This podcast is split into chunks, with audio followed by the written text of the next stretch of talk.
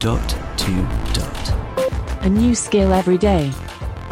In five minutes. Welcome to the Dot to Dot podcast. My name is Joe. You can tell it's me because I'm the one that sounds like an animated chipmunk to those of you that listen to this at 1.5 times speed, or so I've heard. Today I bring a game that is simple in concept but fun in application. Let's give it a whirl. Alexa, open Guess the Language. Welcome to Guess the Language. Ready to start a game? Yes. Listen to the following audio. Afterwards, you have to guess the language from multiple choices.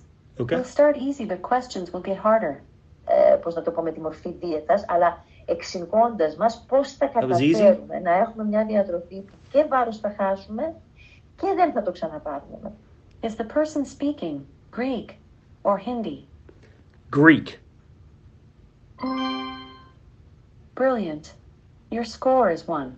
Eh, I'll increase the difficulty. Oh. Dites, ce sont toutes celles qui ont été officiellement déclarées en état de catastrophe naturelle, ce qu'on appelle Is the person speaking Indonesian, Italian, or French? Let's go French. Nice. Your score is two.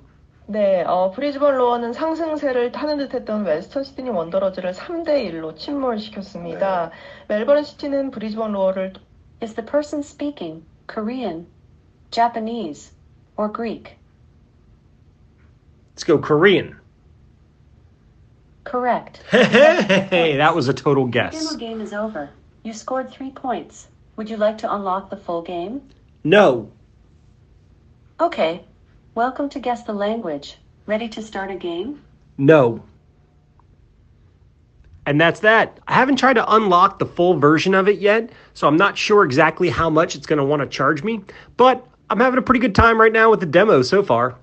Thanks for listening. Talk to you tomorrow. Feedback, comments, demos. The dot to dot podcast at gmail.com. briefcast.fm